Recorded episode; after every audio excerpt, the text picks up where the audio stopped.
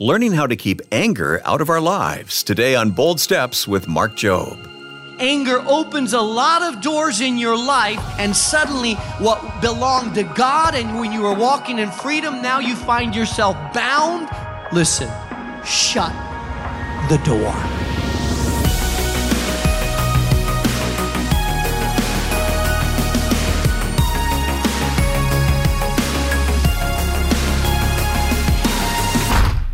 Shut the door, keep on the devil. You shut the door, keep the devil in the night. Shut the door, keep on the devil. You light the candle, everything's alright. You light the candle, everything's alright. Oh, Satan is an I had forgotten all about Randy Stonehill's version of Shut the Door.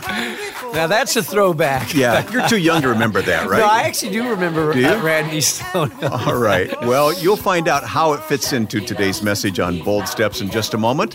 Bold Steps with Mark Jobe, president of Moody Bible Institute, senior pastor New Life Community Church in Chicago. Because we're going to be discussing, um, when we open the door just a little bit, we're giving the enemy the opportunity, Mark, to bring all kinds of trouble into our life. That's right. Like the song says, shut the door. We got to close the door on anger because this is what Paul tells us do not give the devil a foothold. And, you know, if you've ever uh, played around with siblings before and they're chasing after you, if they get a foot in the door, they can open the door. And so this door has to be closed tight. And that this message is all about closing the door tight, not letting the anger get a foothold. Shut the door and keep out the devil. Here's Mark Jobe's message on anger here on Bold Steps. I believe that we need to ask ourselves this question. We need to ask ourselves the question of what am I getting through my anger that I'm willing to do it in a sinful way? What am I getting? What am I obtaining when I'm angry that I'm willing to do it in a destructive way? Because all of us get angry for a reason. I believe that anger oftentimes is a learned behavior.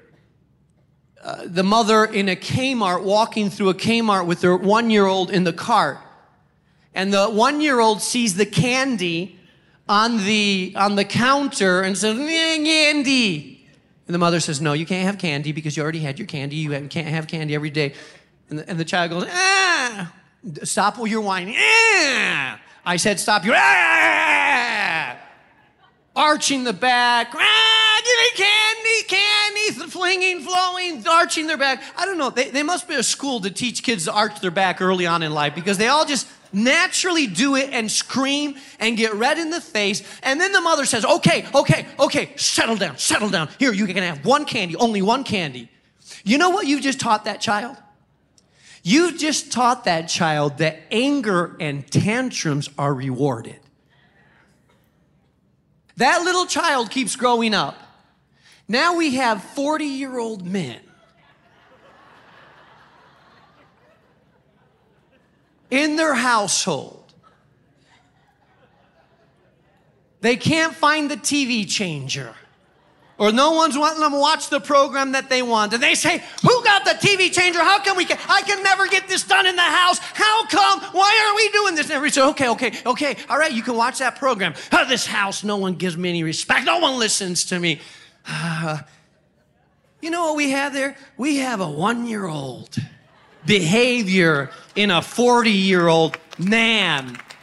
You learned it when you were a kid and you've been doing the same thing. Oh, now you can articulate it better. Now it looks better. Macho, we call you macho. But really, it's a one year old behavior in the body of a 40 year old man because it's the same thing that you're getting.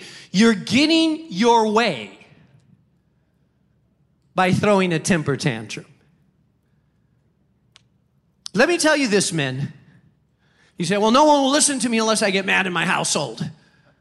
L- listen, anger is a shortcut way to get your way, but ultimately it does a lot of damage along the way. So you may get your way with the movie that you're going to watch, but every time you blow up out of control, you lose something in the process. You lose the respect of your family. There's a sense of you're not a safe person.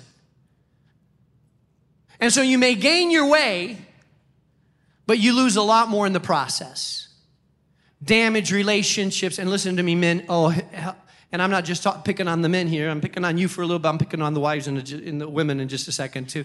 Listen, whether you're a man or a woman, if you get your way by throwing a temper tantrum, let me tell you, you're damaging your relationship. But there's something else that's happening. You are teaching your children how to manage their household when they're older. So listen to me, man when your daughter in law comes to you someday in the future saying, you know what, what's wrong with your son? He blows up in a temper tantrum. He says the most awful things when he's angry. He calls me a B I T C H and other words when he's angry. I don't know where he got that from. You're going to see some fingers pointing back at you because you taught him that to get your way, you blow up. Oh man, did it get quiet in this place. So the Apostle Paul says, Be angry, but do not sin. And, and, and I believe I don't have time to get into really a long dialogue about what to do when that emotion stirs up. But some of us, listen, some of us need just to win. If you're in a place where your anger is hard to control and you know that you're going to explode with your language, with your mouth, that you're going to be abusive, that you're going to say things that you're going to be regretting or apologizing for for the rest of the week, then some of you need to learn how to just walk away and say, you know what, right now I just need to, I, I, I need to walk away. Some of you wives don't let that happen. Oh, you're going to walk away, you coward. Come on back here and fight like a man. And then you complain about his blown up. Let him go. Let him walk out. Come back when he's got his head together and talk a little bit more calmly. So there's diffusing. There's a, a moment. I don't believe that anger should control you. And I, listen to me well. And I don't believe, stop saying that the people around you are the reason that you get angry. No one can make you sin. People may elicit the emotion of anger, but they can't make you cuss and be abusive. You choose to do that on your own.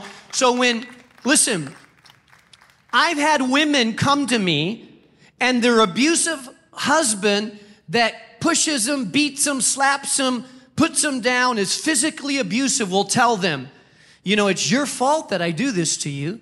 If you would just respect me, if you just listen the first time around, I love you, honey, but you make me do this to you. Listen, that is a lie from the pit of hell.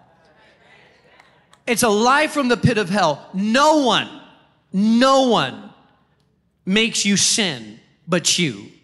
And you'll never overcome anger unless you first of all take responsibility. I am responsible for my actions. No one makes me behave the way I do. I am responsible for my actions.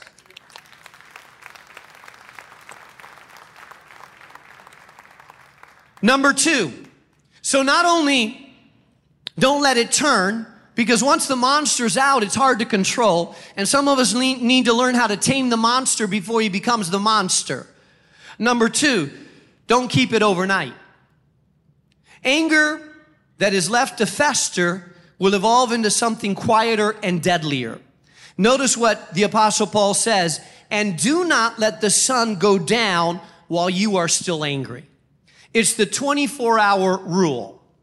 In other words, deal with your anger within that day. There's a time limit on your anger. There would be a lot less divorces if couples had put this into practice. Because what happens every time you don't deal with your anger, you're, and, and, it, and you let it go to the next day, you feel like, well, she's not mad at me anymore. No, no, she's still mad at you. It just has gone from explosive anger to festering anger. But you really haven't dealt with it. You just put another brick between you and dealing and, and not dealing with it again puts another brick and another brick and another brick. And some couples wake up one day and they say why is there such a wall between us? Well there's been years of not dealing with your anger and it's built up an emotional wall between you. And now the intimacy's not there the connection's not there because you haven't really dealt with your anger. So i've learned over the years that we need to deal with it within 24 hours. So if I want to pick a good fight with my wife, I start early in the morning. That way I have all day to do it.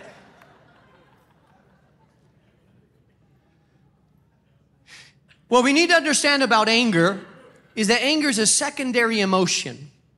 And what I mean by a secondary emotion is that it's an emotion that's triggered by another emotion.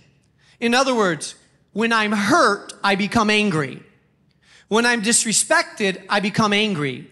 When I feel out of control, I become angry. When I don't feel appreciated or listened to, I become angry. When I feel boxed in or controlled, I feel angry. So there's a root behind the anger. It's a secondary emotion. The emotion of anger only tells you that you're angry. It doesn't tell you why you're angry. And so I believe that when you, when you're feeling angry, I, think that the word of God is telling us don't let anger go beyond the day. Deal with it, talk through it, deal with the emotion of anger so it doesn't fester. Deal with the root because here's what happens. If you're boiling water for coffee or tea or whatever it is, and it's in one of these pressure tea cookers, you start, the steam starts going out. And you may say, let me stop the steam. I'm going to put a plug on it. But you know what? That steam is just going to build up.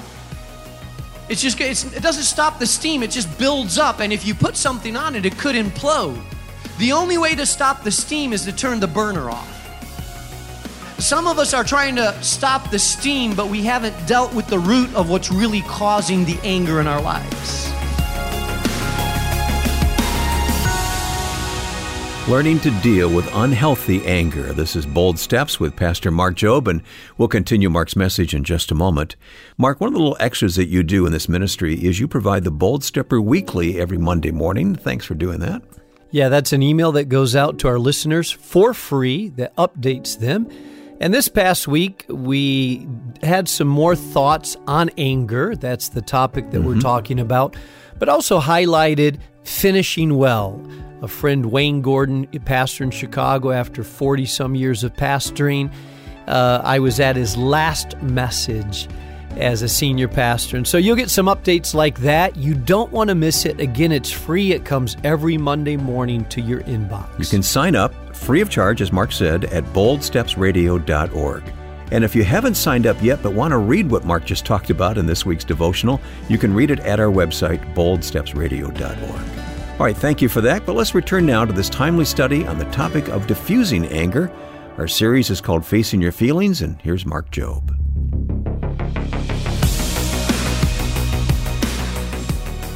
What is it really that's bothering you so much about that conversation that you had with your spouse? What is it really that's at the core of the fact that he's going out with his friends? Well, really, at the core is that there's a lack of trust.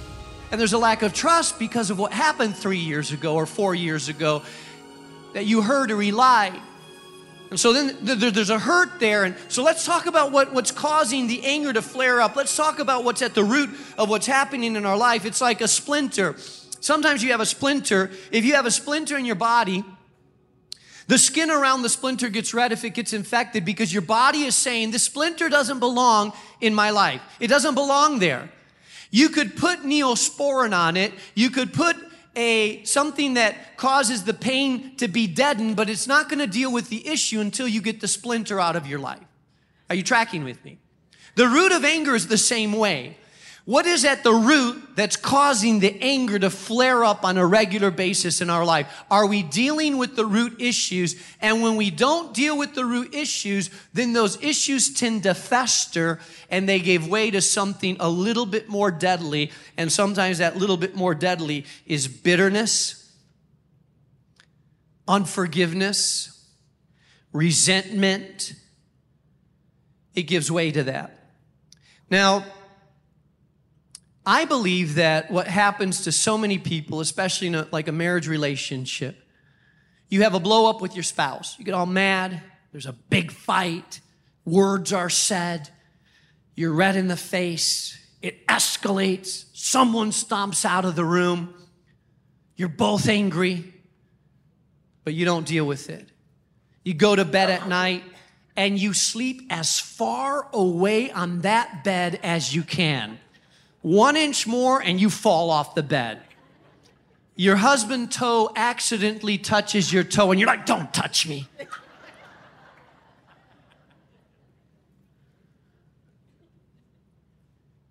You get up in the morning, your husband says bye, goes off to work. He's kind of forgot about it. The work of the day done. He's done with it over. He feel he feels like, well, we got mad at each other, but but it's done with. He comes back home and guess what you've been doing all day? You've been festering. You've been doing those dishes and scraping it so hard, you almost scrape the paint off those dishes. You're thinking, and in your mind, you're replaying, he said this, I should have said, oh man, I should have said that to him. In your mind, man, your tongue is sharper than any. You have the quickest comebacks. It's a one-two punch you give him. And you're, if he says it again, this is what I'm going to say. And I'm going to remind him of this and wait till I tell him, oh, I should have said this to him. Oh, he is so insensitive. He doesn't this. Your husband's forgot about it. He comes home and he says, hi, babe. Hi, don't babe me. well, honey, I thought we were over it. Not over what? Oh, what are we going to talk about? Yeah, none you want to talk about it, huh? What do you want tonight? Is that what you want? And so, because she's festered about it. And so, oftentimes, what happens is we just let it go until it simmers down, and you never talk about it. You never talk about the issues. You just feel like we got over it. Finally, she hugs you, you hug him, and you move on. But there's another brick there. It's never been dealt with. What are the root issues? How you responded, how you were hurt, and another brick. And sometimes it gives way to resentment, it gives way to bitterness, it gives way to unforgiveness, and it slowly pulls people apart because we're not dealing with the root issues. The Apostle Paul says, Be angry and do not sin, and do not let the sun go down while you are still angry. Deal with things quickly. Don't let them turn into something that festers. The image that I want to leave in your, in your mind is this. Have you ever gone to the basement and you, you know, move a couch and you realize someone left a cup of juice there and it's been a month and that cup of juice has taken on a life of its own? And it's like festered and it's there's moss and green stuff growing out of it, spilling over because it's turned into something over time worse. And that's what some of us are. We've allowed the anger, the hurt in our life to fester into bitterness and unforgiveness. And the apostle Paul is saying that has no place in your life. Clean it out quickly. Number three. So not only don't let it turn, don't keep it overnight. But number three, don't give it a foothold. This is a very, very powerful concept here that has spiritual implications. Anger can open the door that allows spiritual poison to fill our life. So the apostle Paul says, and don't let the sun go down while you are still angry. And in the same breath, he says, and do not give the devil a foothold. Do not give the devil a door stopper. I just got this from the offices upstairs. It's a door stopper. What does a door stopper do? What the door stopper does is when a door is naturally going to close, if you put the door stopper there, as the door starts to close, it keeps the door open. It's great if you want fresh air, you want to keep the door open, but it's terrible if you want the door closed. It stops the door. Many of us have door stoppers in our life. Your anger has turned into a door stopper. And that door stopper is keeping you from the protection that God has in your life. And all kinds of things are starting to get in through that door because of the door stopper of anger. Let me tell you what the enemy does. The Bible says, don't give the devil a foothold. What the enemy does, if he gets a foot in the door, he's not happy with just a foot in the door. He turns the, he turns the foothold into a stronghold. He puts his foot in the door. Once he has his foot in the door, then he says, okay, I got my foot in the door. Now I want to make it a stronghold. And before you know it, that stronghold becomes a controlling force in your life. You get angry, and when you get angry, you blow up and you say things, you feel bad about what you say, you apologize, you alienate people in your relationships. You're saying, Oh, I can't believe I said that. And then you get angry again about it. People are mad at you, so you get mad at them, and you haven't dealt with your anger, so then you start to get bitter and resentful about it. And now you have all kinds of conflicts in your household, and everybody seems to be mad at everybody, and everybody's fighting over everybody else. And you start thinking, I am discouraged because this is not working in my life, and I'm supposed to be a Christian, and I'm not acting like a Christian, and this is so hard. And you see a bottle of Jack Daniels in the cupboard, so you pull it out, you drink a little, it makes you feel better, then you feel worse that you feel bad about it, so you drink more, or you pop the pills that make you feel a little bit more tranquil, and now you're addicted to something. And then a year into it, you wake up and say, How did my life spiral out of control? It all started with the door stopper of anger that let all kinds of things into it. Let me tell you something about anger. Listen, and anger opens the door to lust. I've observed it in my life, observed it over and over that anger and lust are cousins. You show me a man that's super angry, and I'll show you a man that struggles with lust in their life. Some of you wives are, really? Some of you husbands are, Pastor, why do you tell her? Anger opens the door to lust. Anger opens the door to rebellion. Anger opens the door to spiritual apathy. Anger opens the door to violence. Anger opens the door to abuse. Anger opens the door to depression. Anger opens the door to dysfunction. Anger opens the door to addiction. Anger opens a lot of doors in your life. And it says, do not give the devil a foothold because if he has a foothold, he will crank the door open and try to get as much in there as possible. That hook foothold becomes a stronghold and that stronghold becomes a fortress. And suddenly what belonged to God and when you were walking in freedom, now you find yourself bound and enchained again because you gave the enemy a foothold into your life, into your marriage, into your family, into your children, into your finances, into your health, and into your spiritual life. Verse 31 tells us really some of the things that go through the door. It says, Get rid of all bitterness, rage, anger, brawling, slander, along with every form of malice. Listen, shut the door.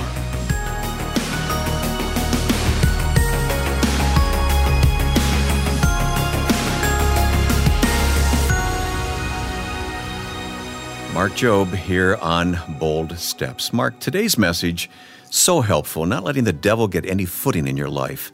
But tomorrow we're going to deal with another timely topic, and that's discouragement. Give us a glimpse of what's coming up. Boy, anger was a big topic, but I would put this one right up by anger. yeah. Discouragement. Wayne, there are so many people that that struggle, especially at this time, by the way, with discouragement. Uh, it's that dark cloud that overwhelms us, that drains our energy, that makes us feel like we, we can't go on forward, like the circumstances against us are overwhelming.